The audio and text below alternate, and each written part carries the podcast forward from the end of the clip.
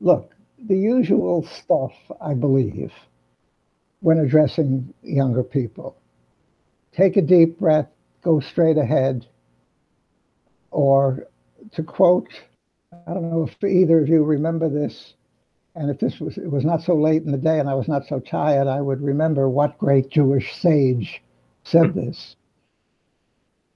But a great Jewish sage said, The world is a narrow bridge. The only thing is to not be afraid. Coconut Grove is a very small cove separated from the sea by a shifting shoal. We didn't realize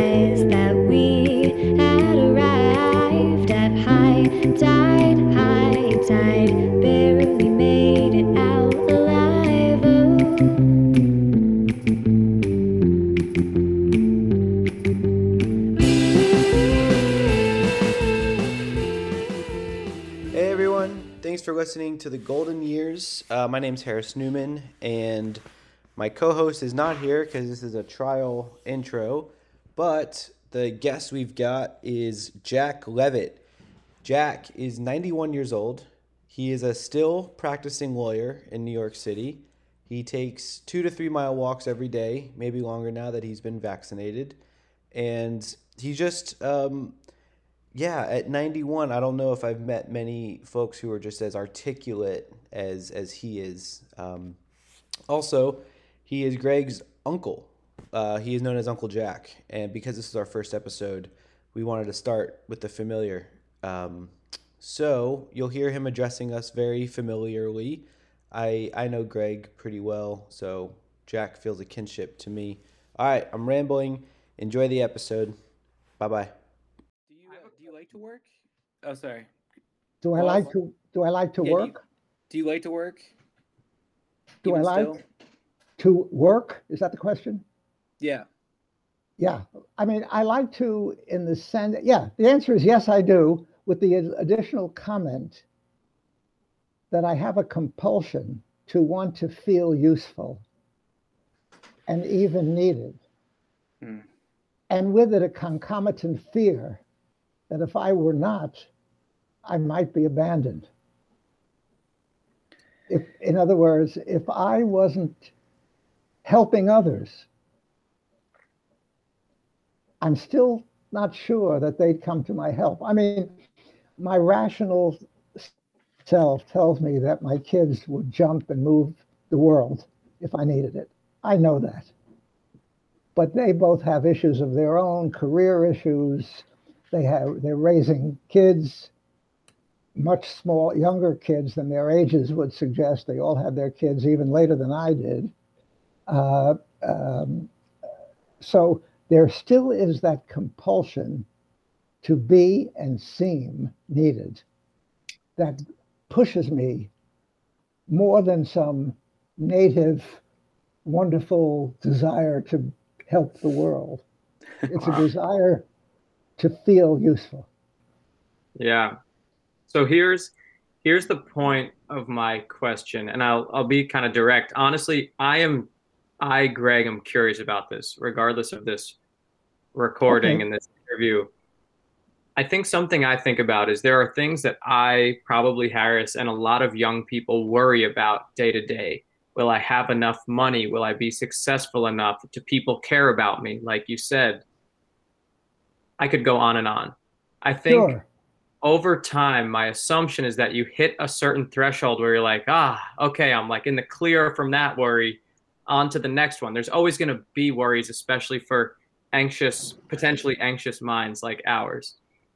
What I'm curious about is as you get older and much older, no offense, and there's less things that you have to worry about, do you look back at your younger self and say, wow, I could have been a lot more like content if I didn't worry about that thing that never became true. That's what I'm that's something I'm curious about.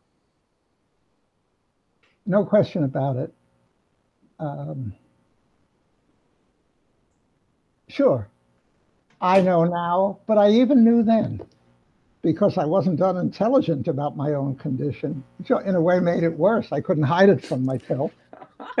uh, uh, so, um, sure, sure. If I, as I look back, if I could have shucked those fears and said, screw it, I'm going full steam ahead, it would have been great. It would have been great in the sense, much less wear and tear on my emotions.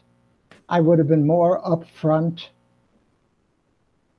and had better interactions with my family and my friends because anybody who's fighting those rear guard actions, believe me, it plays out in your relationships. If you think mm. you hmm. have something to hide from yourself, you're probably hiding it from others too.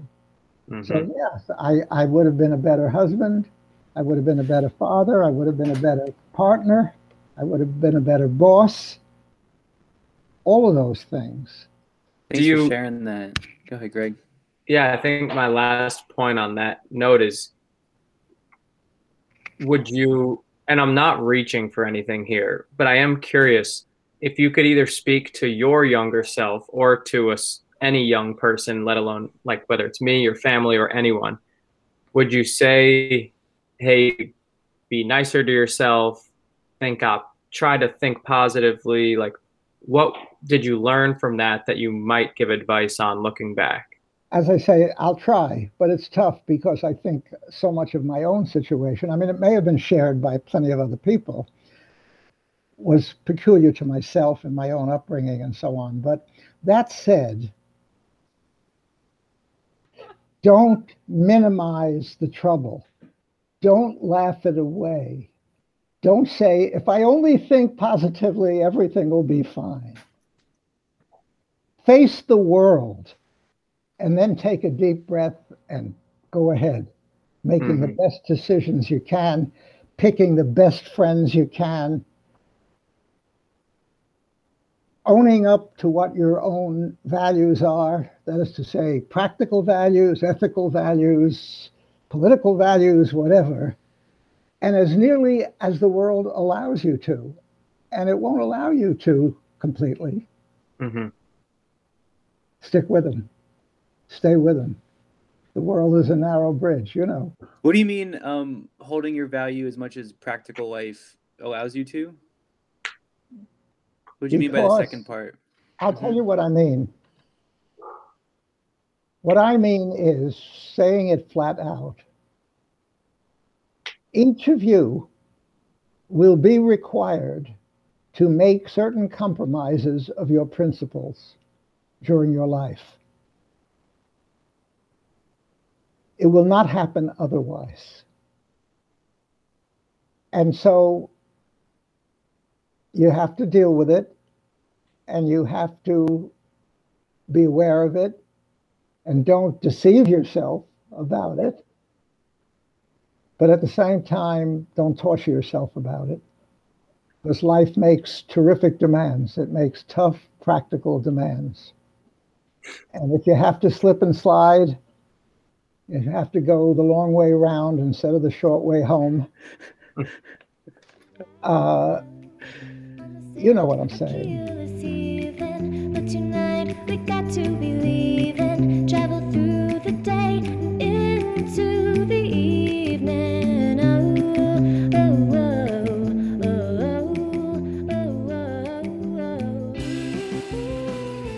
Um, so one of the like big intentions with us doing this project is perspective. Like that's why we wanted to interview people who are further along in life because you've got a wider perspective than we do. So especially like when we're talking about things like corruption or t- people taking the easy way out, like those are short-term gains. But I guess like what have you seen? Like what's the what's the power or like the beauty of I guess sticking to doing what's right instead of doing what's what's easiest. Did you say what is the power of it? Is that was that your yeah? Question? Or like, like does it pay off? Uh, well, look, put it this way. Put it this way. For this purpose, I'm assuming with absolute confidence that even though I'm 91 and Greg is what he is and you are what you are, that we are all, forgive me for the specificity. I don't mean it, but I won't apologize. Hmm. we are all good Jewish boys who, at bottom, want to do the right thing and generally have been brought up to want to do the right thing. So I think the three of us have so much in common, except for me, I have all the years. And so you say the power of doing the right thing. It's enormously powerful and enormously important. But I'm not worried about you two guys on that. Strangely enough, I'm a little more worried that you may not know when you have to bend. Mm. How do you know um, when to bend? you don't. You don't. It's just speaking for guys like I am now. I'm, I'm happy I said what I said, that I think the three of us are basically in a very narrow band on that spectrum.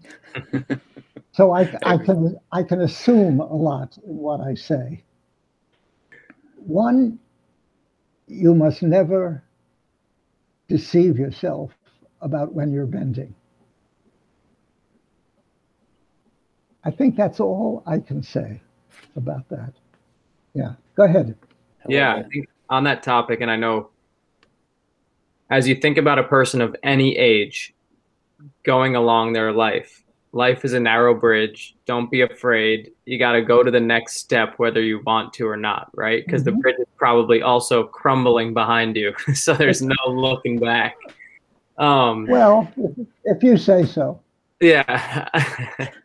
I think my question is whether you're bending or you're straight or you're no matter what the circumstance, how would you talk about or give perspective on the idea of just making decisions? Whether you're worried or not, whether you're fully confident or crapping your pants, you have to make a decision for this moment, for this hour, for this day, for the year in life. And how do you think about making decisions in that way? I'm trying to I'm trying to see what it is you're asking of me. How you make those tough decisions?